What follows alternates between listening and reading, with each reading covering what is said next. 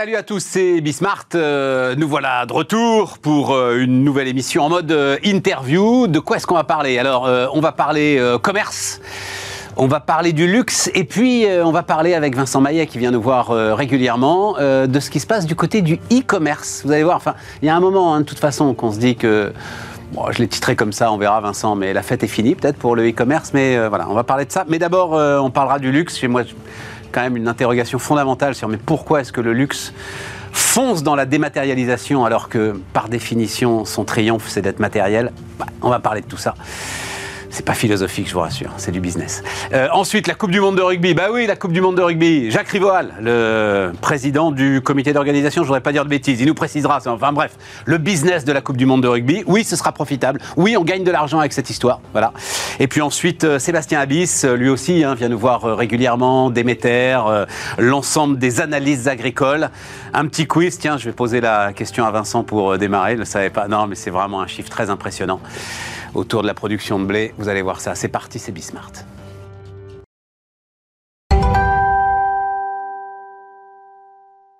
Vincent Maillet, donc euh, avec nous, directeur général de Havas Paris, euh, président d'Havas Commerce, euh, qui se dit mais qu'est-ce qu'il est le blé Mais j'y connais rien, moi, blé. Qu'est-ce que...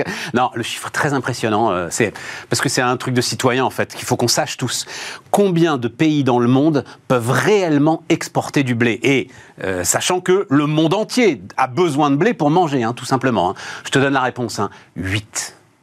T'as seulement 8 pays dans le monde qui sont en capacité de vraiment exporter du blé. Donc quand on a deux d'entre eux qui se font la guerre, en l'occurrence la Russie et l'Ukraine, on se rend compte quand même de la fragilité, la fragilité de l'ensemble de cette production. On en parlera avec Sébastien Abyss, parce que la réflexion qu'on doit tous avoir derrière, je veux bien qu'on soit tous dans des réflexions profondes euh, autour du climat, de l'écologie, du carbone, etc. et tout, mais déstabiliser, oui, des filières de production intensive, ok, ce sont des filières de production intensive, mais elles sont nécessaires à nourrir la planète. Et pour l'instant, il n'y a pas d'alternative. On parle de ça avec Sébastien Abyss dans un instant. Mais d'abord, donc, euh, avec toi, euh, Vincent, le luxe. Donc, magnifique objet euh, fait par Havas. Voilà, je le, je le montre là. Merci. non, magnifique objet. Magnifique. je, trouve cette photo absolument incroyable. Euh, donc, Luxe 3.0. Euh, qu'est-ce que ça veut dire? Dis-moi d'abord le concept. Qu'est-ce que ça veut dire Luxe 3.0 dans ton esprit? Luxe 3.0, c'est vraiment l'évolution du luxe aujourd'hui, confronté au digital et à tout, euh, tout ce qui est en train de se passer dans le numérique. Sachant que les marques de luxe, notamment françaises, enfin, globalement, elles sont mondiales, la plupart. Ouais. Et en gros, c'est comment je m'attaque au marché chinois quand je suis une marque de luxe, que je veux préserver quand même ma, ma qualité. Donc, je cherche une distribution sélective. Je cherche à maîtriser mon territoire et, mes éléments de marque, mais malgré tout, je suis sur un marché qui est mass market. C'est-à-dire que même le luxe en Chine, il est mass market tellement il est monstrueux.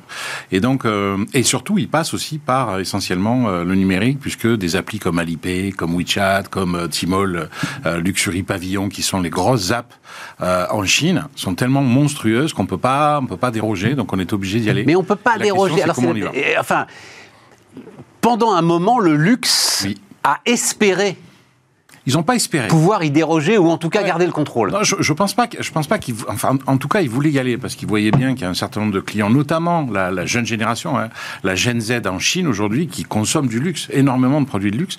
Cette Gen Z aujourd'hui, elle fait tout sur mobile. Donc ils étaient un peu obligés d'y aller. La question, c'est est-ce qu'on y va dans des grandes marketplaces populaires, euh, type euh, type euh, AliExpress en Europe, type Amazon, type Taobao en Chine? Est-ce qu'on va sur ces grandes marketplaces qui sont espèce de foire fouille où il y a. Bah, euh, enfin, on les voit. En fait, on les voit au moment de la fête des célibataires là. Euh, où il Eleven, Eleven, en fait. Mais, mais, mais, enfin, le, ça correspond pas au code du luxe.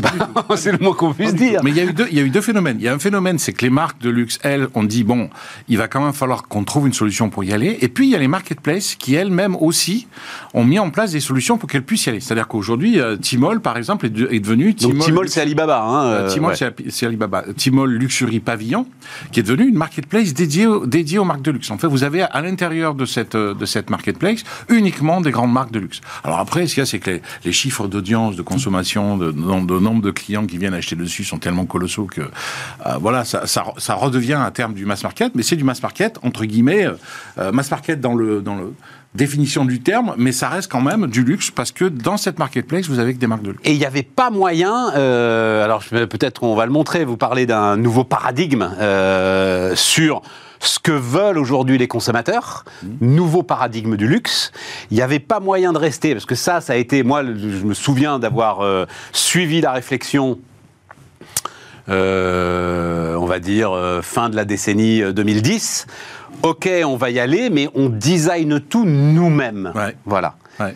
Et ça, c'était pas possible, en fait, de rester dans cette logique-là, notamment si on voulait aller en Chine. Bah, Aujourd'hui, ils maîtrisent. Parce que le Luxury Pavillon, c'est quand même Tmall qui Oui, l'administre. oui, oui, c'est qui quand même, euh, c'est quand même une, une, une. On est vraiment dans des pavillons qui sont des maisons de luxe et c'est elles qui choisissent et qui déterminent leur territoire. Et donc, ils peuvent y mettre totalement Ah l'ensemble de leurs éléments marketing et tout. totalement maîtrisé. D'accord. C'est là, c'est la, c'est la force entre guillemets des Chinois. hein, c'est toujours pareil. hein, moi, je suis toujours bluffé parce que chez Alibaba, alors bon, là en ce moment, ça a moins fort. Là, ça secoue un peu. Ça là. secoue un peu, mais ça va bon, pas euh, moins fort, c'est juste qu'ils sont en train de Ça- couper le ça- truc. Ça secoue un peu. Voilà. Mais euh, ce que je veux dire, c'est je- quand je regardais l'application AliExpress en France, euh, euh, qui, qui, qui est la, donc qui est l'émanation euh, des marketplaces Alibaba pour l'Occident, en fait, il a changé quasiment tous les 15 jours, 3 semaines. C'est-à-dire qu'on voyait qu'ils avaient une capacité de développement qui est absolument phénoménale. Ouais. Qu'on n'a pas hein, en Europe, euh, en Occident, on n'a pas cette, cette rapidité, cette vivacité, cette capacité à, à modifier comme ça. Alors les Chinois adorent ça, ils adorent le, ils adorent la nouvelle fonctionnalité, le nouveau plus, le nouveau truc, ils adorent naviguer là-dedans.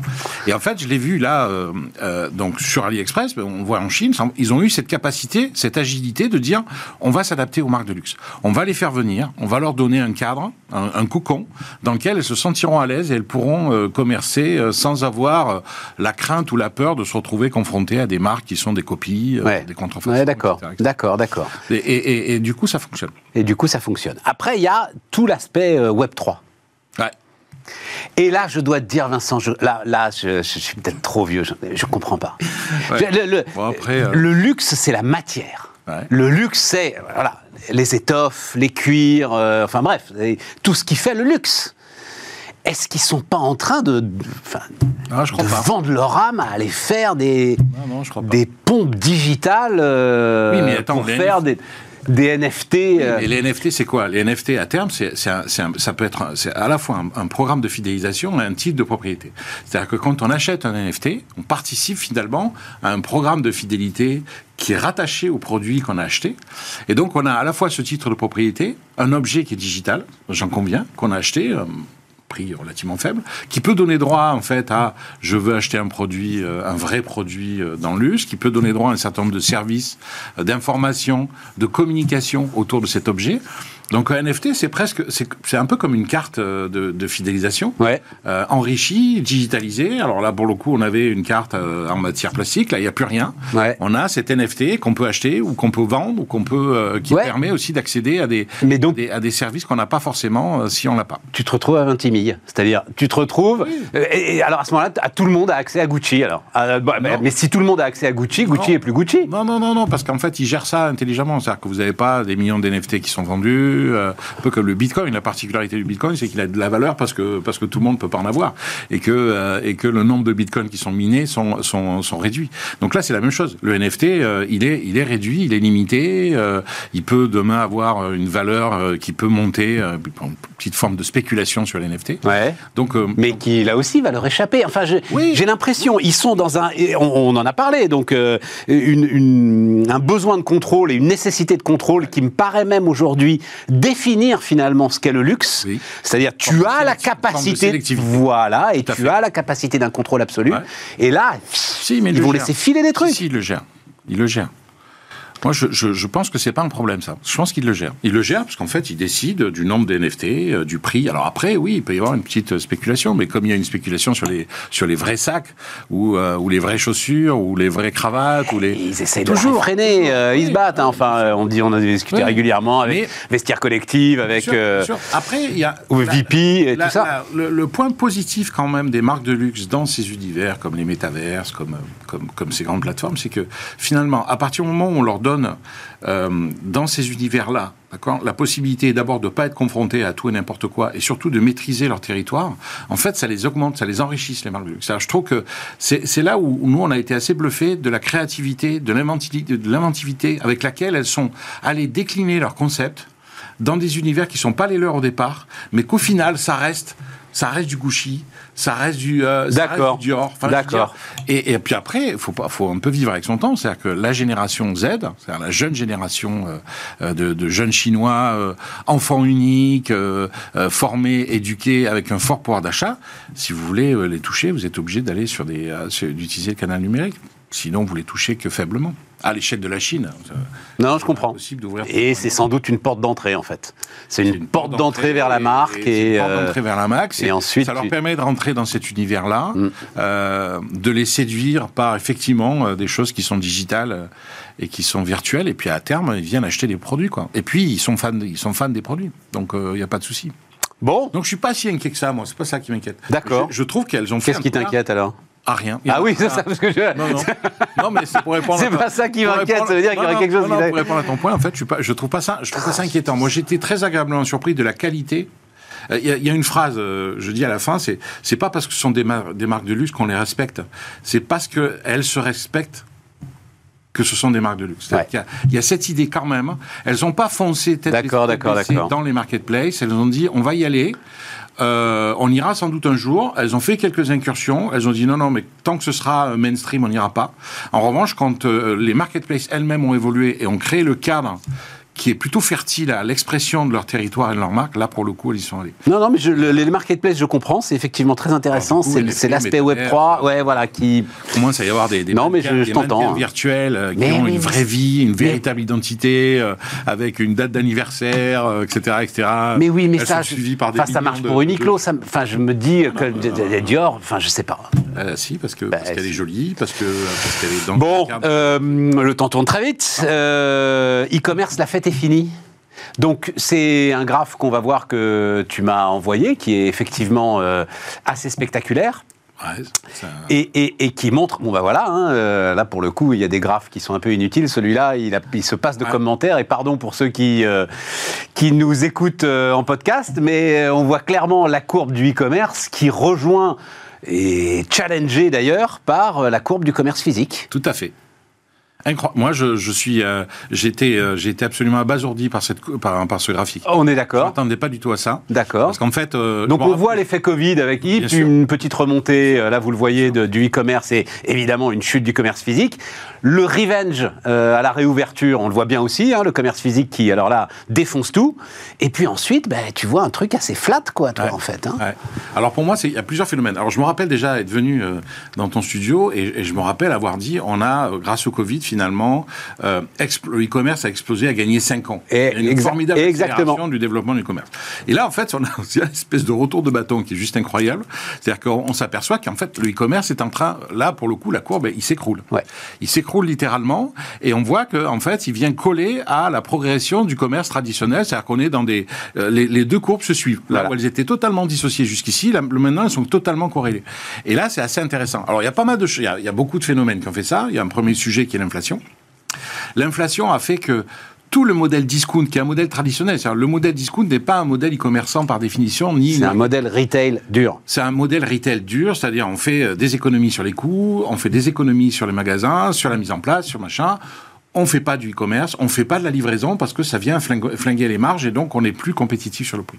Donc du coup, les- les- les- le consommateur qui est quand même un bon sens absolument effroyable dit non mais attends, moi je vais arrêter de commander euh, l'e-commerce, Je comprends, et je vais retourner dans le discount. Donc c'est rassurant. Ok. Donc c'est euh, Lidl, euh, Aldi, on voit euh, Leclerc hein, aujourd'hui qui gagne des parts de marché encore, etc. et qui s'en sort super bien.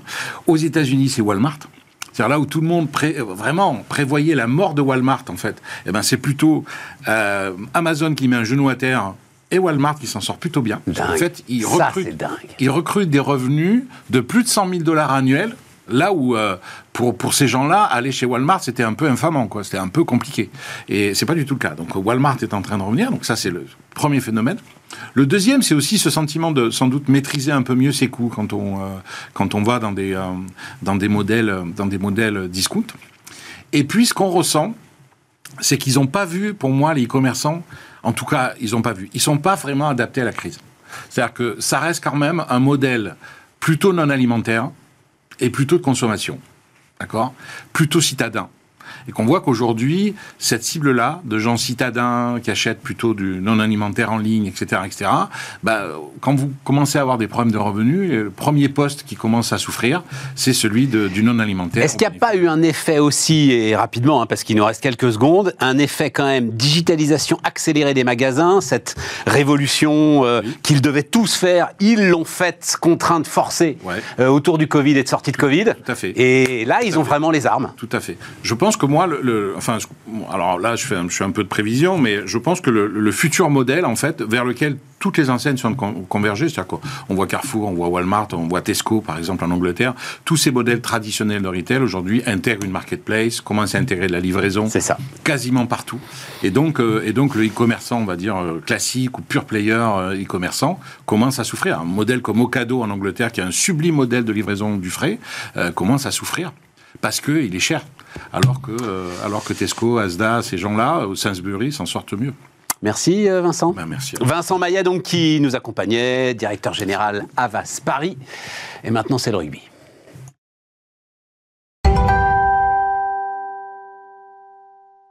Et donc on repart avec euh, Sébastien Abyss. Salut euh, Sébastien. Bonjour. Merci de venir nous voir. Alors il y a deux bouquins, euh, votre actualité comme on dit dans les grandes émissions de télé. Donc il y a le Déméter dont on avait largement parlé l'année dernière.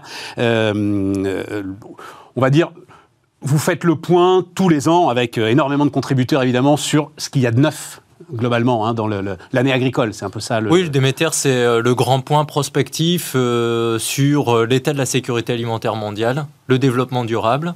On parle aussi de pêche, d'aquaculture, d'innovation. Et puis évidemment, on revient sur ces transitions en ce moment climatiques, énergétiques, où les mondes agricoles sont particulièrement concernés. Ouais. Mais là, ce qui m'intéresse beaucoup, c'est la géopolitique du blé. Il est là. Alors, euh, j'ai dit une ânerie d'ailleurs, ça m'avait tellement frappé, mais j'ai dit une ânerie en faisant le sommaire, qu'on va corriger tout de suite. C'est-à-dire, dans, le sommaire, j'ai dit, j'ai appris un tas de trucs, et notamment, il n'y a que huit pays qui sont en capacité d'exporter euh, du blé. Non, il y en a huit qui exportent massivement, c'est ça, hein, euh, Sébastien. C'est ça, en fait, on a euh, sur la planète une centaine de pays, hein, donc un pays sur deux en gros qui euh, cultive du blé, c'est une céréale importante aujourd'hui dans le paysage agricole mondial, c'est un huitième des, des, terres cultivées sur la planète, hein, donc le blé il est, il est très présent, une centaine de pays en cultivent. 15 pays font 80% de la production et en fait 8 euh, pays font 80% de l'exportation parce que euh, rares sont finalement les nations qui peuvent euh, à la fois produire, nourrir leur population et libérer des surplus à l'export. C'est pire que les fameuses terres rares oui, dont on nous parle régulièrement. On n'a pas conscience de ça, de ces goulets d'étranglement qui fondent justement une réelle géopolitique du blé. Je crois qu'on n'a pas conscience de ça. On n'a pas suffisamment conscience à quel point euh, l'état de la sécurité alimentaire mondiale en fait est assez fragile. Il repose sur des équilibres qui sont euh, ténus et donc euh, le rapprochement de l'offre et la demande est partout challengé en, en, permanence, à la fois sur des circuits courts ou sur des circuits intercontinentaux. Et c'est vrai que le blé c'est assez illustré de cette situation. Euh, le blé dont euh, on peut rappeler par ailleurs qu'il est consommé au quotidien par euh, plus de 4 milliards de consommateurs. C'est-à-dire qu'on est en train de parler d'une céréale qui vient sous forme de pain, sous forme de pâte, dans la dimension sécurité humaine et sécurité alimentaire, pas très chère, très populaire, et qui encore une fois, quand elle n'est pas là, cette calorie céréalière à base de blé, c'est que généralement, il n'y a pas grand-chose d'autre à table. Voilà, c'est ça. Et pas très cher, enfin, il suffit de peu, on l'a vu, pour que le prix double. Globalement, la guerre en Ukraine, ça fait doubler le prix, c'est ça à peu bah, près En fait, ce qu'il faut euh, là, vas-y, vas-y. On, a eu, euh, on a eu un, en fait un double palier euh, franchi, c'est-à-dire que entre le Covid, le déraillement logistique sur la scène internationale, l'explosion des coûts du fret maritime, etc. Le prix du blé, il a doublé entre le printemps 2020 et début 2022. Et en fait, quand l'invasion de la Russie s'opère en février 2022, que cette guerre s'intensifie, le prix du blé est passé de 300 à 450 euros la tonne entre février et mai 2022. Ah oui, il avait déjà doublé il et il a repris 50%. En fait, on avait atteint un, pic inflationniste important et euh, il y a eu euh, un vent violent supplémentaire issu de mer Noire parce que, et là, euh, peut-être il faut toujours rappeler, que le seul endroit de la planète qui a produit plus de blé et exporté davantage euh, de cette céréale sur la scène internationale depuis 20 ans, bah, c'est le bassin de la mer Noire. Russie et Ukraine, c'est deux superpuissances agricoles, mais surtout qui ont produit beaucoup plus de blé et libéré une grande partie de leur euh, récolte à l'international. Alors, c'est là où on est au cœur de la géopolitique, parce que euh, je ne crois pas que vous suiviez, à moins que vous soyez vraiment sur le. Moi, je dois avouer que j'avais un peu décroché de cette histoire de corridor. C'est-à-dire qu'au moment où, quand même, enfin, les salves de missiles tombent sur Kiev, au moment où, enfin, bon, bref, il y a un truc qui fonctionne entre l'Ukraine et la Russie. C'est complètement fou, comme s'il il était vraiment impossible que ça ne fonctionne pas. Oui. Et donc, c'est ce corridor d'exportation. Oui, alors ce corridor, en fait, il faut, faut peut-être euh, insister sur trois points. D'abord, euh, pour euh, l'Ukraine, 90% de son exportation agricole passait par la mer Noire. C'est ce que j'ai souvent appelé la maritimisation de la sécurité alimentaire mondiale. C'est vrai, grosso modo, de tous les flux agricoles et alimentaires sur la planète. Mais pour l'Ukraine, évidemment, aller euh, sur la mer Noire pour ensuite conquérir le bassin méditerranéen, etc. C'était absolument euh, massif. Et quand euh, la guerre s'intensifie le 24 février, les forces navales russes font un blocus. Les propres Ukrainiens minent également leurs littoraux et leurs accès maritimes pour empêcher une invasion par la mer. Hein. C'était une des grandes craintes. Bien sûr. Et donc, en fait, entre fin février et le 1er août, plus aucun grain ukrainien ne sort par la mer. Et il est vrai qu'il y a eu des négociations au niveau onusien avec une euh, entremise importante de la Turquie pour que les Russes et les Ukrainiens s'entendent indirectement et euh, rétablissent un corridor maritime qui permet depuis Odessa de reprendre la mer et d'exporter des grains euh, depuis l'Ukraine pour fournir le marché mondial. Ce corridor, ce corridor mer Noire, a été établi au 1er août pour 180 jours. Il a été étendu à nouveau début novembre pour une nouvelle période et il vient d'être réétendu à nouveau pour une période selon la Russie de 60 jours, selon l'ONU et l'Ukraine de 180 jours. Donc on voit que à chaque renouvellement c'est tendu. Mais euh, vous avez raison, c'est le seul accord depuis plus d'un an avec ce conflit qui lie indirectement la partie russe et ukrainienne. Diplomatie et céréales, c'est une histoire intime. Ouais.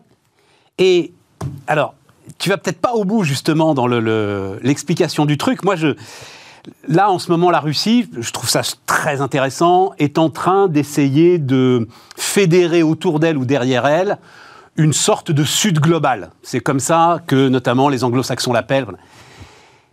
En fait, elle ne peut pas se permettre d'affamer ce Sud global et de tenir d'un autre côté ce discours, nous sommes euh, la voix des pauvres face à l'Occident qui veut nous ruiner. Ah, absolument elle a, besoin, la Russie, à la fois d'être cohérente par rapport à ce narratif qu'elle a développé vis-à-vis du reste du monde depuis des années, qui était de dire euh, comptez sur nous pour vous nourrir. Et donc, en fait, la Russie euh, continue depuis un an à exporter beaucoup. Elle a juste simplement euh, fait un peu de chantage parfois auprès de certains pays en disant attention, ne nous critiquez pas trop. Ne faites pas de sanctions contre nous, ne vous rangez pas finalement à l'Occident ou aux sanctions européennes, faute de quoi on serait capable de fermer le robinet céréalier. les autorités russes au plus haut niveau, que ce soit le président ou euh, Medvedev par exemple, euh, ne se sont pas privés de le dire ouvertement euh, et d'activer cet épouvantail. On va arrêter de vous donner notre blé si vous nous critiquez ou vous nous sanctionnez. Et ils peuvent cibler à ce point-là Oui, parce qu'aujourd'hui la Russie, la Russie fait 20% de l'exportation mondiale de blé à elle toute seule aujourd'hui. C'est vraiment le champion international à l'export de blé et en plus elle a récupéré des terres à blé en Ukraine et donc elle a un peu augmenter son potentiel. Hein. Je rappelle qu'il y a 20% du territoire ukrainien qui est aujourd'hui occupé par la Russie. Mais on ne peut pas cultiver là-dessus. Ben, il y a une partie du territoire cultivé où ah euh, on a euh, encore des champs agricoles actifs. Ce qui n'est pas évidemment toujours le cas côté, euh, côté ukrainien. Évidemment, ce conflit en Ukraine, depuis un an, ravage l'agriculture ukrainienne, qui reste résiliente, mais les sols sont endommagés, les chars traversent parfois les champs, les agriculteurs ne sont pas tous mobilisés comme par le passé. Et puis évidemment, il faudra regarder de près les, cultures céréalières ukrainiennes demain sur le plan euh, pollution, qualité, puisqu'on sait que beaucoup de sols ont été minés, beaucoup de sols reçoivent des obus, et donc ces présences euh, sur des terres agricoles qui sont euh, de très bonnes terres risquent de mettre à mal la fertilité des sols et la réputation aussi sanitaire des productions alimentaires de, de l'Ukraine. Euh, mon autre surprise, mais là c'est parce que bah, on aurait dû ouvrir des, on arrête d'ouvrir les bouquins de géographie quand euh, on passe le bac, quoi, globalement. Euh, c'est la Chine. Oui. Elle a vraiment, je, alors, c'est, pardon hein, de moi de le dire comme une surprise, parce qu'évidemment, ça date pas d'hier, mais la Chine aujourd'hui, premier producteur mondial. J'avoue, euh, Sébastien, que je, je, je, ne savais pas. Je suis tombé. En fait, il faut. Ça a été une révolution comparable à la révolution industrielle chinoise, finalement. Oui, il faut comprendre qu'en fait, le, le blé, c'est internationalisé dans ses consommations sur le temps très long avec l'urbanisation. Euh, il faut partir de cette dialectique-là. Et on consomme en Asie de plus en plus de blé euh, sous différentes formes pain, euh, produits transformés, biscuiterie, viennoiserie, pâtisserie. Bon, donc ces pays achètent de plus en plus de blé. Euh, moi, j'aime rappeler qu'aujourd'hui, des pays comme l'Indonésie sont le deuxième acheteur de blé de, du monde après après l'Égypte, le Vietnam, les Philippines, la Thaïlande en achètent beaucoup. La Chine en achète également beaucoup, mais la Chine en produit. et la Chine, un peu comme l'Inde, quand vous avez un milliard et demi de personnes à domicile à nourrir, bah, sur ce qui est euh, déterminant pour la sécurité alimentaire, vous vous êtes donné les moyens d'être euh, producteur. Et c'est vrai que la Chine aujourd'hui est le premier producteur. L'Inde euh, est le deuxième producteur mondial de blé. L'Union européenne, en fait, conteste ce duopole si on agrège euh, les 27 États membres. Hein. Donc on a trois grandes méga puissances à blé dans le monde Chine, Inde, Union européenne. Avec la petite nuance, c'est que la Chine n'exporte pas du tout sa production de blé et l'Inde n'en exporte que quand elle a vraiment des récoltes euh, exceptionnelles et pas trop de pépins euh, climatiques. Par contre, pour la Chine, il faut bien comprendre l'importance du volume chinois sur la scène mondiale, puisqu'aujourd'hui, euh, évidemment, si la Chine a des besoins qui continuent à augmenter, euh, ses capacités de production, elles sont en train de plafonner. Donc, elle est en train de faire une révolution aujourd'hui plutôt en termes de biotechnologie pour recourir à, aux nouvelles techniques d'édition génomique et augmenter ses rendements en blé, puisqu'on sait que la Chine n'a a, détruit une partie de ses sols agricoles, manque d'eau évidemment, est concerné par les changements climatiques. Donc le défi de la Chine, c'est demain comment j'augmente mes rendements grâce aux biotechnologies et surtout comment je sécurise mes approvisionnements euh, depuis la scène internationale. Et la Chine a une politique de stockage que d'ailleurs l'Union européenne devrait regarder de près, puisque nous, nous avons arrêté de faire des stocks dans tout ce qui compte à peu près. Bon, bah, la Chine, elle, depuis euh, des années, fait des stocks dans tout ce qu'elle semble euh, considérer comme stratégique. La Chine, les stocks de blé euh, aujourd'hui mondiaux, pour moitié ou deux tiers, sont chinois. C'est-à-dire que là où la planète a en gros un trimestre de consommation de blé, si tout s'arrête, Ouais. euh, si vous enlevez le stock chinois, en fait, il nous reste quatre semaines. Oui, et on peut penser d'ailleurs ce qui s'était passé en Inde euh, au moment de la guerre ukrainienne. On peut penser que ces stocks, en plus, si jamais tout s'arrête, ils resteront de toute façon en Chine. Oui, parce hors que de question qu'ils les distribuent, les distribuent. le, la- la- la- le souhait de la Chine comme de l'Inde, c'est d'avoir des stocks évidemment alimentaires pour euh, des fins domestiques. Et c'est tout à fait euh, normal de comprendre cette équation quand vous avez autant de consommateurs. Et encore une fois, cette euh, stratégie chinoise de stocker de l'alimentation et des grains n'est pas nouvelle, mais nous devons, au niveau européen, peut-être nous redonner quelques perspectives en termes de stock stratégique, y compris alimentaire et céréalier. Ouais, alors on doit se donner d'autres euh, perspectives aussi. Euh, alors on, on va alors on va en parler d'abord d'un mot parce que ça aussi je tu dis la construction européenne a été façonnée par l'agriculture. Bah oui, l'agriculture. Pour moi, ça fait, restait l'industrie, euh, communauté européenne du charbon et de l'acier. euh, Ça, ça dépend comment on veut lire les choses. Si on veut lire les choses d'un point c'est de assez vue, euh, hein. franco-allemand, évidemment, euh, Ouais, c'est ouais. euh, charbon-acier. Enfin, le deal qui a été fait dans le couple franco-allemand, c'était charbon et acier, euh, grosso modo quand même, à l'Allemagne et à, la France du Nord et à la France de l'Est. Mais on a demandé à la France d'être forte sur l'agriculture. Donc la construction européenne, euh, depuis euh, plus de 60 ans, c'est une politique agricole commune qui est la seule grande politique communautaire euh, qui résiste au temps et qui, grosso modo, avec Erasmus, a permis de faire beaucoup de bébés parce que sans sécurité alimentaire, nous n'aurions pas eu le développement humain qu'on a connu en Europe. Bon. Donc cette politique agricole commune, elle s'est basée sur euh, euh, une reconquête de production euh, sur le continent. Pendant des années, on s'est fait la guerre, donc on n'avait pas un développement agricole satisfaisant. On a donné aux agriculteurs les moyens euh, de se- d'investir, de, prévoir sur le temps long. On s'est organisé collectivement avec des marchés. Et cette politique agricole commune, évidemment, s'est appuyée sur des productions céréalières, puisque euh, nos climats, nos sols et nos consommations alimentaires reposent beaucoup sur les céréales. Et c'est vrai que l'Europe, c'est une terre à blé. Euh, là aussi, ce n'est pas nouveau, mais ça reste une terre à blé importante aujourd'hui qui compte sur la scène internationale. Oui, mais alors, est-ce que euh, tu parlais de révolution biotechnologique euh, forcément s'adapter au changement climatique Est-ce que l'agriculture européenne, aujourd'hui, avec l'ensemble des contraintes normatives, je pense qu'on envie de dire, hein, qui pèsent sur elle, va pas rater cette euh, révolution. Euh. En tout cas, elle s'interroge sur tout ce qui est biotechnologie. Pour l'instant, elle refuse d'aller dans cette voie.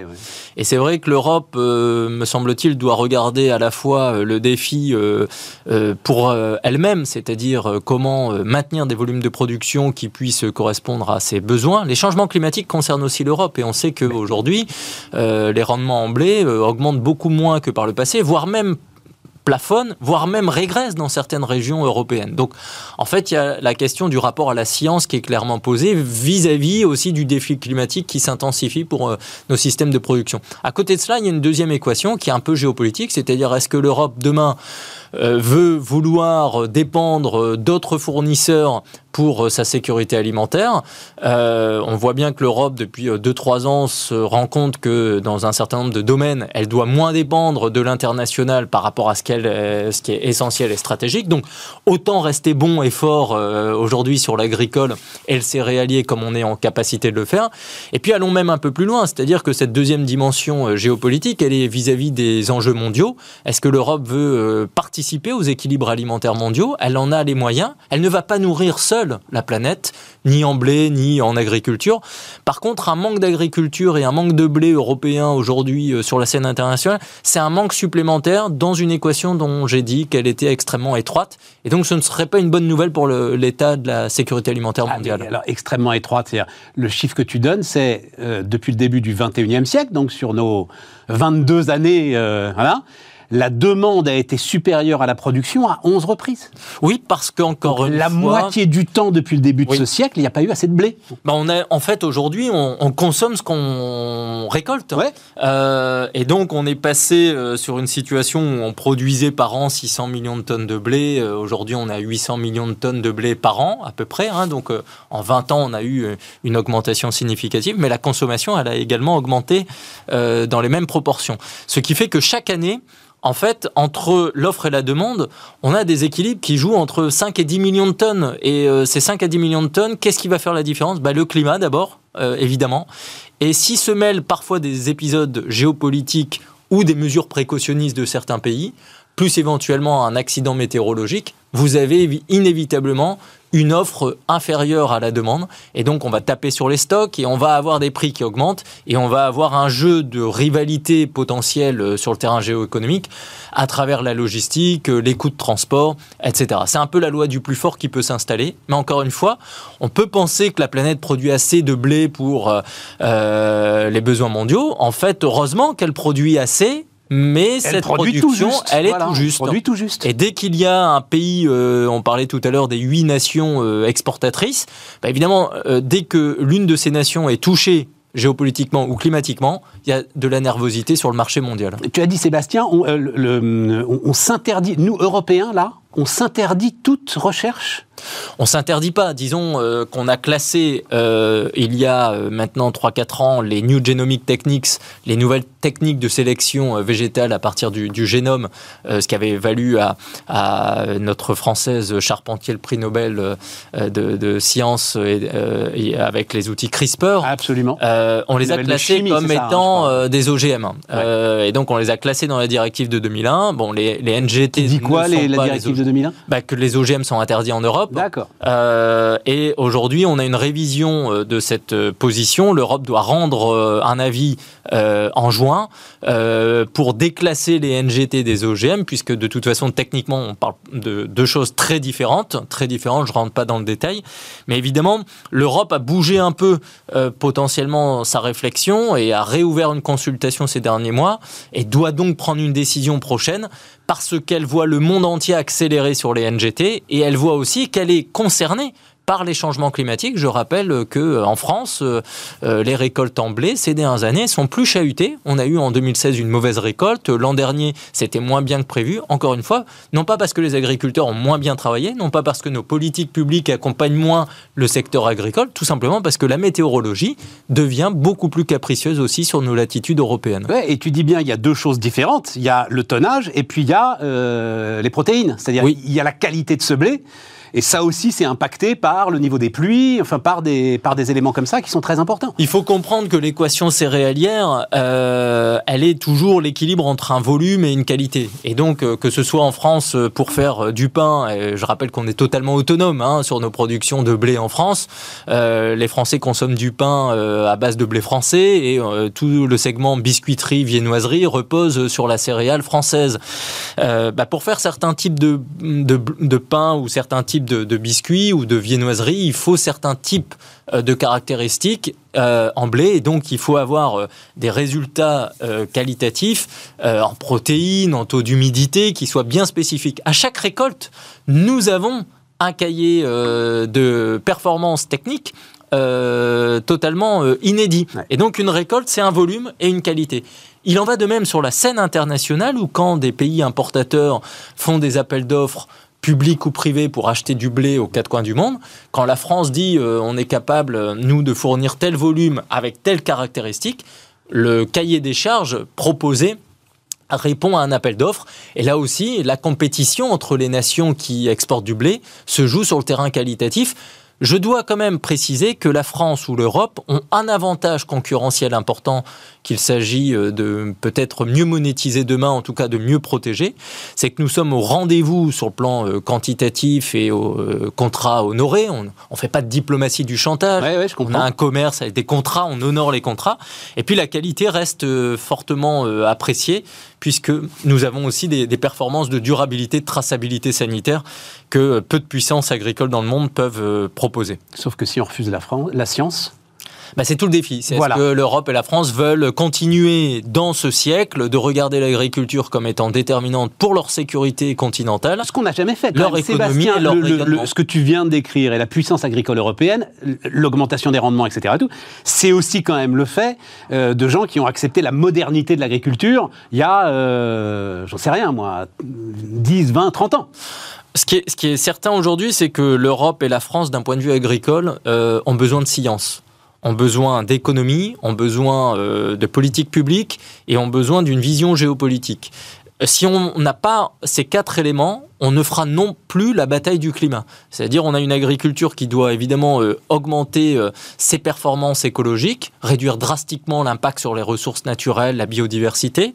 On doit aller chercher de la neutralité carbone dans tous les secteurs, dont le secteur agricole. Mais pour faire tout ça, on a besoin de science, on a besoin de beaucoup de savoir, on a besoin d'investissement, on a besoin de politiques publiques qui gagnent en cohérence et en constance. Peut-être que le drame de l'Europe et de la France sur les questions agricoles ces dernières années, c'est d'avoir trop souvent changé de bras et d'avoir finalement une volatilité de décision qui est peut-être plus impactante que la volatilité des prix ou même des humeurs des consommateurs. Merci Sébastien. Euh, allez regarder ça, donc un euh, géopolitique du blé. Euh, et puis, ben, j'espère qu'on se reparlera l'année prochaine avec beaucoup de plaisir pour faire le point sur ce secteur. Mais là, on va rester. On va rester et sur le climat et sur les allers-retours ingérables pour les entrepreneurs des politiques publiques. On va parler d'énergie et on va parler d'hydrogène.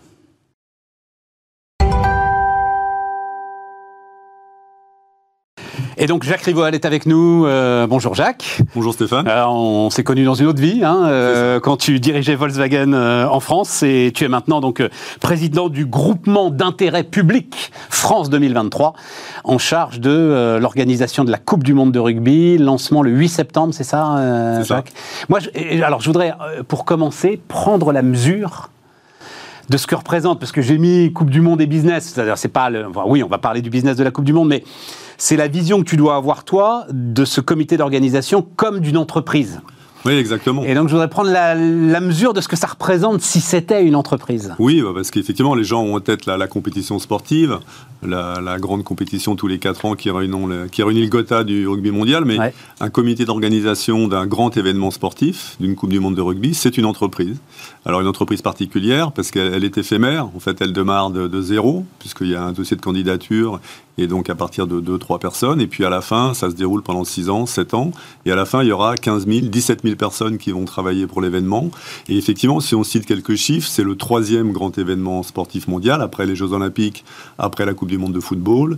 C'est pratiquement 900 millions de téléspectateurs. attends, attends, je m'arrête là-dessus. Le 3, parce que...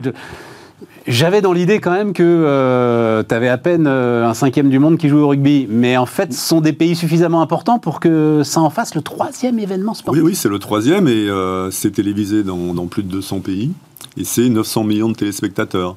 Donc c'est effectivement le, le troisième événement. C'est alors nous on a chiffré euh, pour le dossier de candidature, on avait chiffré les retombées économiques qu'on estime à plus de 2 milliards d'euros, 17 000 emplois créés, donc c'est effectivement une, entreprise euh, significative. 17 000 emplois, mais il y a beaucoup de bénévoles quand même dans l'histoire, euh, Jacques, là Oui, il y a allez, 5 6 000 bénévoles, il y a 1400 apprentis, il y a des prestataires, des intérimaires, et puis il y a des effectifs en contrat avec le, comité d'organisation. comment est-ce que, juste encore une fois pour, pour faire le parallèle avec tout ça, toi, quand tu as pris ce dossier en main, tu as été voir quelle référence Je sais pas, tu as, appelé euh, Michel Platini, organisateur de la Coupe du Monde 98, as appelé... Comment est-ce qu'on va chercher des références? Non, alors nos références, c'est plutôt les autres Coupes du Monde, hein, puisque ça fait la, c'est la dixième Coupe du Monde de rugby qui est organisée, donc on se compare. Alors la dernière, elle était au Japon il y a 4 ans, donc le Japon, c'est quand même toujours un peu difficile pour des, différences culturelles de se comparer. Nous, on s'est plutôt comparé à celle qui avait lieu en Angleterre en 2015, ouais. et puis il y en avait une autre en 2011, mais c'était en Nouvelle-Zélande, et sinon la France, c'était en, c'était en 2016 où la France avait déjà, alors pas, pas en responsabilité euh, totale, mais euh, donc notre meilleure référence, c'est l'Angleterre en, en 2015. Et là, il y a des, enfin, le passage de témoins, c'est-à-dire tu peux, je ne sais pas qui était en charge de, je me souviens que pour les Jeux, les Jeux Olympiques, c'était Sébastien Coe, c'était euh, le, gars avec une aura quand même assez incroyable. Euh, tu peux aller voir ceux qui étaient tes homologues euh, en Angleterre, en Grande-Bretagne à l'époque. Oui, bien sûr. Et, discuter un peu des écueils, des choses comme ça. Ah, bah, on était déjà, on est allé au Japon. Donc il y a 4 ans, on était allé au Japon faire une mission d'observation pour justement bien, bien regarder ce qui se passait. ce qui avait été une belle, une très belle opération. Ça avait été très très bien organisé par nos amis japonais. Et puis surtout, il y a, euh, il y a en, quelque sorte une maison mère qui, qui, qui est la propriétaire de l'événement. L'événement Coupe du Monde, c'est une marque, Rugby World Cup, qui, qui appartient à euh, World Rugby, qui est la Fédération internationale de rugby, et qui, tous les 4 ans, en fait, octroie, délègue le droit d'organiser la compétition à un pays. C'est un peu une relation de, de franchiseur à franchiseur. Ah oui Donc c'est l'équivalent de la FIFA pour le football, ça, ce World Rugby. Voilà, d'accord. FIFA pour le football. Et donc eux ont une expertise en fait d'organisation. Exactement. Ils te servent aussi de cabinet de conseil d'une certaine manière. Oui, ils ont surtout une expertise parce qu'effectivement ils font ça. Il y a des, responsables d'un World Rugby qui ont fait 5, 6, 7 Coupes du Monde, donc euh, qui ont une vraie expertise, un vrai savoir-faire. Et puis il y, a, des standards de marque. C'est une marque Rugby euh, World Cup, on n'imagine pas, mais en fait euh, on en va organiser 48 matchs de rugby qui doivent tous respecter un certain nombre de standards en termes de prestations vis-à-vis de l'accueil des spectateurs, vis-à-vis de l'accueil des équipes. Voilà, donc c'est quelque chose de. C'est pas 48 matchs différents dans 10 villes hautes. Il y a vraiment un standard qui doit être respecté. tu as raison, c'est exactement la logique d'un franchisé. Quoi, en fait. Voilà, ça, se rapproche à nous. Alors on dit propriétaire-locataire, on dit votre rugby est notre propriétaire, nous on est le locataire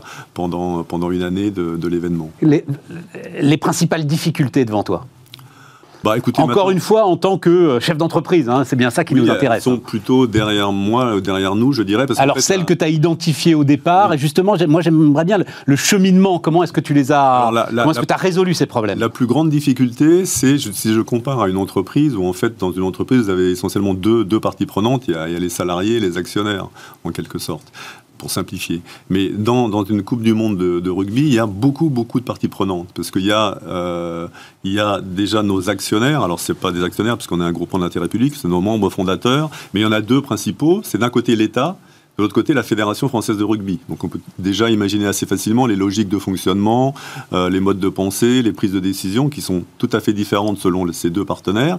Et puis après, on a World Rugby qui est un peu notre maison mère, ça, j'ai connu euh, dans une vie antérieure. Euh, et puis après, on a plein d'autres parties prenantes parce qu'il y a tous les sponsors. On a 37 sponsors. Qui arrivent sur cet événement avec des, intérêts, des démarches, des souhaits qui sont aussi différents en termes d'activation. Et puis, il y a toutes les collectivités territoriales, parce qu'on a huit régions, on a neuf départements, on a dix villes ou métropoles hautes, et donc là, c'est des logiques de, de, de présidents de collectivités territoriales.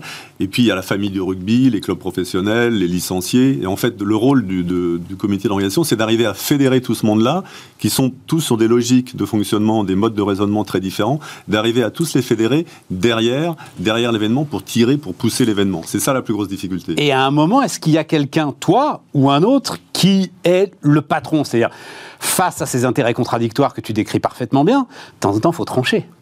Oui, c'est ça. Bah, c'est ça la plus grande difficulté parce qu'il y a, y a, Et tu as le pouvoir de trancher, euh, Jacques? Ah, bah, À la fin, oui. C'est à la fin, oui. Alors, c'est trancher, c'est, je dirais, c'est faire les compromis, c'est faire la synthèse. Euh, sachant qu'on a, on a plein de contradictions. Par exemple, il faut qu'on fasse un événement qu'on veut être accessible mais en même, en même temps, euh, il faut essayer de maximiser le résultat. Parce que le résultat financier, il sera redistribué en héritage au développement du rugby. Euh, on va y venir sur le résultat financier, ça m'intéresse. Euh, mais... Il faut, on est régi par le Code des marchés publics parce qu'on est un groupement d'intérêt public et on a avec nous des sponsors qui sont tous des entreprises privées. Donc il faut, faut, faut, aligner ça. on doit livrer une Coupe du Monde au meilleur standard en termes de prestation de services, mais là aussi, essayer d'optimiser le résultat financier. Donc en fait, on est en permanence en train de jongler entre des intérêts contradictoires. Donc c'est ça qui fait tout le, tout le sel, tout le, tout le charme effectivement du, job. Je ne veux pas t'emmener sur ce sujet-là parce qu'à mon avis, tu n'auras pas envie d'en parler. Moi, je ne le maîtrise absolument pas. J'ai juste compris que la Fédération française de rugby était euh, dans des turbulences importantes. Est-ce que ça, ça complique encore plus les choses ou au contraire, ça les simplifie parce que pendant qu'ils règlent leurs problèmes, ils viennent pas t'en chercher? Je suis un peu tenu un peu un devoir de réserve parce que moi, en tant que président du, comité d'organisation, je suis un des administrateurs de, la Fédération française de rugby. Mais c'est vrai qu'on aurait souhaité un climat plus serein pour préparer une Coupe du Monde. Mais en fait, paradoxalement, c'est des, sujets qui sont plutôt connexes à ceux du comité d'organisation que nous on fonctionne. Et malgré toutes les turbulences qu'a pu connaître la, gouvernance de la Fédération française de rugby, on n'a pas pris de retard, on a avancé. Il y a toujours eu des représentants, des prises de décision, des, représentants de la Fédé qui étaient dans les comités et ça ne nous a pas retardé dans la préparation de l'événement. Il y a une feuille de route, j'imagine, assez précise, enfin c'est l'équivalent d'un plan stratégique hein, pour une entreprise, qui a été faite au point de départ. Et chacune des étapes euh, a été euh, respecté Enfin, ça, c'est ta logique d'entreprise, j'imagine, qui a aidé à ça la, particularité, c'est qu'en fait, vous n'êtes jamais dans un, dans un mode de management stabilisé, parce que vous êtes toujours en train de préparer l'étape d'après. Parce que ça démarre, c'est un dossier de candidature, donc là, vous êtes plus dans une logique de commando, en fait, où il faut aller euh, renverser la table. Et il y a effectivement un, président de la Fédération française de rugby de l'époque qui a eu le courage de dire allez, on, renverse la table, on va aller chercher cette candidature, alors qu'elle n'était pas du tout, elle était plutôt promise à l'Afrique du Sud ou à l'Irlande. La France avait beaucoup, beaucoup de retard et finalement on a renversé la table et on a réussi à emporter le, droit de l'organiser. Et après, il faut définir les grands principes stratégiques de l'organisation. Après, vous passez dans un mode de management plus euh, par les grandes fonctions. Et puis après, vous passez par un mode de management où vous déconcentrez la responsabilité. C'est les patrons de site qui vont avoir à piloter l'événement. C'est le moment dans lequel tu es là en ce moment. On dans ce moment-là où on a des, directeurs de site sur chacun des, stades qui vont accueillir la compétition et c'est eux qui vont être les patrons pendant les, les, les 3-4 mois de, l'événement. C'était directeur d'usine, ça voilà, c'est plus les ou des directeurs régionaux. Donc c'est eux qui ont la responsabilité de, de préparer, de fédérer l'ensemble de l'écosystème parce que on voit le stade, mais autour de ça, il y a les gares, il y a les aéroports, il y a les bases camp de match, là où vont loger les équipes. Euh, il faut organiser les transports, les hébergements. Ah c'est un, un, métier en termes de logistique qui est assez complexe et en fait le, diable est dans le détail et donc il faut bien, faut bien préparer tout ça à. Mais c'est ça le truc, euh, Jacques, c'est que le diable est dans le détail. Le diable est dans le détail. Tout, tout cet échafaudage là euh, que tu es en train de, de monter il suffit qu'un bus à un moment puisse pas passer euh, à 2 heures du match euh, par là où il devait passer et tout s'effondre. Il suffit qu'il y ait un embouteillage euh, et que l'équipe arrive, arrive en retard. Qu'est-ce qui se passe? Donc on a tout ça, c'est en fait c'est très très formalisé. Il y a ce qu'on appelle des, des règlements. Euh, des, politiques sur tous, les, sur tous les sujets qui sont écrits et avec des, plans de crise. Si, euh, si le bus de l'équipe qui doit jouer est bloqué euh, par une manifestation, je sais pas, quel est, le plan B Étonnant que ce soit l'exemple que tu prennes, la manifestation, très étonnant. C'est peut-être un des éléments, tu vois, par rapport au Japon, qui peut être radicalement différent dans l'organisation. Et nous, on, on, sait que les, les, salariés de la RATP et les salariés de la SNCF sont globalement des fans de rugby, donc on leur fait confiance. Ouais, même si, et là aussi, je ne vais pas t'emmener là-dessus euh, parce que euh, euh, bah, tout ce que tu dis est effectivement, enfin, tu dois faire très très attention à ce que tu dis, et j'en suis parfaitement conscient. Mais c'est vrai que en cela, ce qu'on a pu entendre pendant la, réforme des retraites, les, menaces autour des Jeux Olympiques, ont modifié quand même un tout petit peu le climat. Alors, les, les, les bénéfices, le budget, etc. et tout. Est-ce que c'est le but du jeu? Je vais être très franc avec toi, Jacques, moins pour la Coupe du Monde de rugby, parce que euh, bon, c'est un événement. Euh, enfin, je pense que la France sait faire. Davantage sur les Jeux Olympiques. Juste, je le dis comme ça, je te demande pas de commenter. Euh, Jeux Olympiques à Paris, moi, personnellement, là, euh, acteur économique, agent économique, je me demande pourquoi on fait ça. Je referme la, la parenthèse. Est-ce que le but du jeu, c'est d'aller chercher une Coupe du Monde de rugby, c'est d'aller chercher forcément des bénéfices et de la rentabilité? Non, non, pas du tout. C'est pas le, le c'est pas l'objectif euh, principal. C'est quoi l'objectif? Oui, bah, c'est, d'organiser cette grande compétition sportive qui est tous les 4 ans. Le, les, les, 20 meilleures équipes s'affrontent pour désigner le, le meilleur d'entre eux. Donc c'est, une organisation euh, sportive qu'il faut organiser. Ça fait partie du, du, du sport. Puis après, je dirais, l'autre objectif, c'est surtout, c'est celui-là le plus important, c'est une grande fête populaire. Parce qu'en fait, c'est ça qu'on va organiser. L'intérêt de notre événement, c'est qu'il a lieu du 8 septembre au 28 octobre, donc c'est pas en plein milieu de l'été. Et c'est pas un événement qui est centralisé sur, sur une ville. Euh, c'est un événement qui aura lieu dans 9 grandes villes en France, dans 10 si on rajoute Paris. Et c'est un événement qu'on veut ancrer dans les terroirs et dans les territoires. Ouais. Ça sera à Lille, à Nantes, à Bordeaux, à Lyon, à Toulouse, à Marseille, à Nice. J'ai dû en oublier un, un, une, une, ou deux. Voilà, donc c'est vraiment, et on, on considère qu'on a 80% de la population à moins de deux heures d'un stade, et on veut vraiment mettre en avant la richesse de notre patrimoine local, la gastronomie locale. On va, on va spécifier les, les, les, les menus de restauration en fonction de chaque ville. Il y aura un sandwich dans chacune des villes avec une spécialité locale. Voilà, on veut vraiment faire une grande fête populaire parce que le rugby. Tu auras le sandwich Coupe du Monde de rugby, donc tu auras 9 sandwichs Coupe du Monde de rugby. Voilà. À Paris, ça sera le jambon de Paris. Euh, à, ah, bah Lille, oui, le jambon beurre, forcément. À, à, Lille, ça sera le, le Welsh. Ah oui, le Welsh. Voilà, une spécialité locale. Voilà, ce qui va voilà. nous montrer qu'on sera dans de la densité calorique assez importante quand même, le hein, Welsh, en ce qui concerne le Welsh. Un, on a ouais. du mal à en prendre un deuxième. Mais donc euh, voilà, c'est ça la, grande fête populaire. Et puis accessoirement, effectivement, euh, il faut quand même qu'on soit responsable et qu'on ait un, PNL avec des dépenses qui soient couvertes par des recettes. Il y aura un bénéfice. On est, assuré aujourd'hui qu'on qu perdra pas d'argent. Il n'y aura pas besoin de soutien public. Et ce bénéfice, il est redistribué à l'euro près au développement du rugby. L'actionnaire en fait de l'événement, c'est le développement du rugby en France. Mais attends, je lis même un bénéfice. Alors ça, c'est les chiffres que tu donnais à l'équipe, je crois, euh, au moment des 100 jours, hein, quand vous avez présenté pas mal de trucs sur les 100 jours. Euh, une cinquantaine de millions d'euros pour un chiffre d'affaires de 800 millions d'euros, c'est ça le, ça, ouais, ça reste ça. le. Bien entre 45 et 50, c'est le résultat qu'on a qu'on a annoncé aujourd'hui. Et disons, c'est une belle profitabilité. Euh, oui, oui, c'est. Enfin, il y a bien des boîtes qui aimeraient bien avoir. Euh, non, mais c'est important. Cette profitabilité là, quand même. Ouais, c'est ce qu'on appelle l'héritage. Ouais. Encore une fois, cet héritage, il sera redistribué au développement du rugby, euh, parce qu'on estime qu'avec l'engouement de l'événement en septembre 2024, donc après la première rentrée scolaire après la Coupe du Monde, il y aura peut-être plus 30% de licenciés dans les clubs de rugby. Les parents ou les enfants, euh, séduits par la, compétition, diront bah, Moi, je joue au rugby. Les parents diront Moi, je vais inscrire mon fils au rugby ou ma fille. Et donc, il faudra accueillir ces 30%. Donc, ça voudra dire des infrastructures, des formateurs. Voilà. Et donc, on a, on a défini également, dès, dès, maintenant, on a commencé à travailler sur comment on va redistribuer cet argent pour accompagner cet engouement du sport. Et c'est là que euh, arrive le centre de formation des apprentis sur les métiers du sport. Alors ça c'est oui, c'est quelque, chose de quand même de très intéressant, je trouve. Alors on a euh, au, à côté de la compétition sportive, à côté de la fête populaire, on s'est dit il faut, comme toutes les entreprises aujourd'hui, réfléchir sur notre raison d'être notre démarche RSE. Et donc on s'est dit, c'est quoi? À partir du moment où on a décidé de faire un grand événement sportif, comment cet événement sportif peut-il s'inscrire dans les problématiques sociétales du moment? Ah, En particulier au sujet de la formation, de l'emploi. Et donc on a décidé de créer ce centre de formation des apprentis. Donc on a embauché 1400 jeunes qui sont en apprentissage, euh, un bac plus 3, bac plus 5, et les 50% de leur temps en apprentissage, essentiellement dans des clubs de rugby, pour les aider à se développer. Et une partie de ces, ces 1400 seront pérennisés. On a identifié les budgets pour pérenniser 500 euh, emplois de ces jeunes qui seront dans les clubs de rugby pour les aider à se développer et accompagner ce formidable essor que va connaître le sport après la Coupe du Monde. Alors, dans les clubs de rugby, mais les autres, ils seront formés au métier du sport et à l'ensemble de la palette voilà. des métiers du sport, qui est quand même un secteur euh, dont on peut penser qu'il est assez largement porteur quand même. Effectivement, c'est un secteur qui est aujourd'hui beaucoup géré par, euh, par des bénévoles. Par de l'associatif. Voilà, ouais. Par de l'associatif. Et donc, fait. il faut, on a, on a voulu euh, prendre cette responsabilité de dire voilà, l'héritage sociétal, c'est cela, c'est de laisser une empreinte avec ces jeunes qui vont irriguer l'ensemble du sport et l'aider à se développer. Euh, non, mais je reviens sur ce que tu disais. Je ne sais pas si tu as vu euh, ou si tu as en tête euh, au moment de la Coupe du Monde 98, Canal Plus avait fait un film incroyable où ils avaient récupéré, il doit y avoir des milliers de vidéos personnelles faites par toutes les familles et tous les fans du foot le jour de la finale. Et c'est un film incroyable de montage de petites vidéos qui démarre de 8h du matin jusqu'à à la victoire finale. Et tu prends la mesure d'un pays qui a, mais qui a vécu ce moment dans une unité qu'on a, et on le sait, euh, du mal à retrouver quand même régulièrement.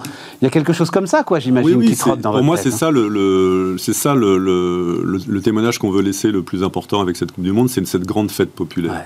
Et, je pense que le rugby, encore plus que les autres grands événements sportifs, parce que le rugby, ça a des vraies valeurs qui sont toujours modernes. Le, rugby, c'est un, sport de rencontre, c'est un sport de lien social, c'est un sport qui véhicule la fraternité. Dans le rugby, les supporters, ils arrivent ensemble euh, au stade, on n'a pas besoin de les séparer euh, dans, dans, dans, dans les tribunes, ils repartent après boire des bières ensemble, qu'ils aient gagné ou qu'ils aient perdu. Euh, le rugby, c'est la fraternité entre les classes sociales, entre les générations, entre les pays. On va accueillir. C'est toujours vrai, ça, ça a toujours été vrai. c'est toujours vrai aujourd'hui. Sincèrement, c'est pas des valeurs euh, éculées, c'est pas des valeurs du passé, le béret, la baguette, etc. Non, c'est toujours vrai. Et on voit bien que les sponsors qui nous rejoignent, c'est pour ça, parce que les valeurs du rugby, elles sont pérennes. Et je dirais même encore plus aujourd'hui dans une société qui est quand même plutôt tourmentée, euh, fragmentée, archipelisée, comme, comme a dit un, un, grand nous, on va refaire la possibilité pendant deux mois, parce qu'en plus, une Coupe du Monde, c'est long, ça dure deux mois, une Coupe du Monde de rugby de retrouver du lien social et de la rencontre entre les gens. Et c'est ça qui me frappe aujourd'hui. Les collectivités territoriales, les élus, qui sont bien sûr à, l'écoute de, de, ce que ressentent leurs, concitoyens, leurs, électeurs. Ils ont bien compris ça et ils investissent énormément sur le relais, la préparation de la Coupe du Monde, parce qu'ils ont bien compris que là, ils vont enfin avoir la possibilité d'apporter des choses positives aux gens. Et ce que vous disiez effectivement sur les émotions sportives, il n'y a que dans le sport qu'on a ces souvenirs d'émotions sportives. Tout le monde a en tête des grands moments liés à des grands événements sportifs. Euh, répétition avant les JO aussi quand même. Est-ce qu'il est y a cet enjeu-là aussi qui pèse un petit peu sur vos épaules? Alors, on parle notamment de questions de sécurité, même si tu viens de le décrire, les, questions de sécurité du rugby n'ont peut-être rien à voir avec celles des autres sports, mais est-ce qu'il y a un côté quand même répétition avant les Jeux Olympiques? Oui, c'est sûr que pour la France, c'est d'abord une chance extraordinaire d'avoir un pays qui, dans deux années de suite, va organiser parmi les deux euh, des trois plus grands événements sportifs. Donc il y a effectivement des synergies, on discute beaucoup, on échange beaucoup euh, moi j'ai rencontré euh, Tony Estanguet, on parle, on essaye même de, travailler ensemble. Euh, on aura par exemple des collaborateurs futurs des Jeux Olympiques des, ce qu'on appelle des, des, stadium managers, donc les gens qui vont gérer les compétitions dans les stades, bah, il y en a un qui sera détaché, détaché, dans un de nos stades pour se former déjà, ça sera pour lui. Voilà, c'est ça. Voilà, une forme d'apprentissage et après, il est détaché de, du, du comité d'organisation des Jeux Olympiques et après, donc il aura capitalisé une expérience, il ira travailler euh, pour les Jeux Olympiques. On a aussi établi des passerelles pour nos apprentis qui demain, naturellement, pourront venir alimenter les, ressources des Jeux Olympiques. Euh, voilà, on, c'est pour nous vraiment une très grande opportunité d'avoir deux grands événements sportifs qui se succèdent. Qu'est-ce que tu redoutes là? Question finale, on est à ouais, 80, 90 jours. On va rediffuser cette interview pendant l'été. Donc euh, voilà, qu'est-ce que tu redoutes? Qu'est-ce qui... Aujourd'hui, tout semble sur les rails et ça peut plus dérailler ou non, il y a toujours un accident possible? Oui, c'est ça. C'est la bonne image. On a tout remis vraiment sur les rails. les, billets sont vendus, les sponsors sont là. Euh, il y a cet engouement populaire pour l'événement. Après, on a une somme de petits détails, mais c'est plus du détail des, back-office, de coulisses. En fait, on va vous organiser un super spectacle. Bon, euh, derrière, il y a un peu d'intendance, hein, il y a un peu de back-office, mais ça, c'est notre boulot. Il y a énormément de choses à faire, mais sincèrement, il n'y a rien de compliqué. Donc, on est, on est très confiant sur le fait que cette Coupe du Monde a été euh, très, très bien préparée. Merci, Jacques. Merci pour tout ça. Jacques Rivoal, donc euh, président du groupement d'intérêt public France 2023. Et donc, bah, 8 septembre, hein, rendez-vous. 8 septembre. Pour le lancement de cette Coupe du Monde de rugby.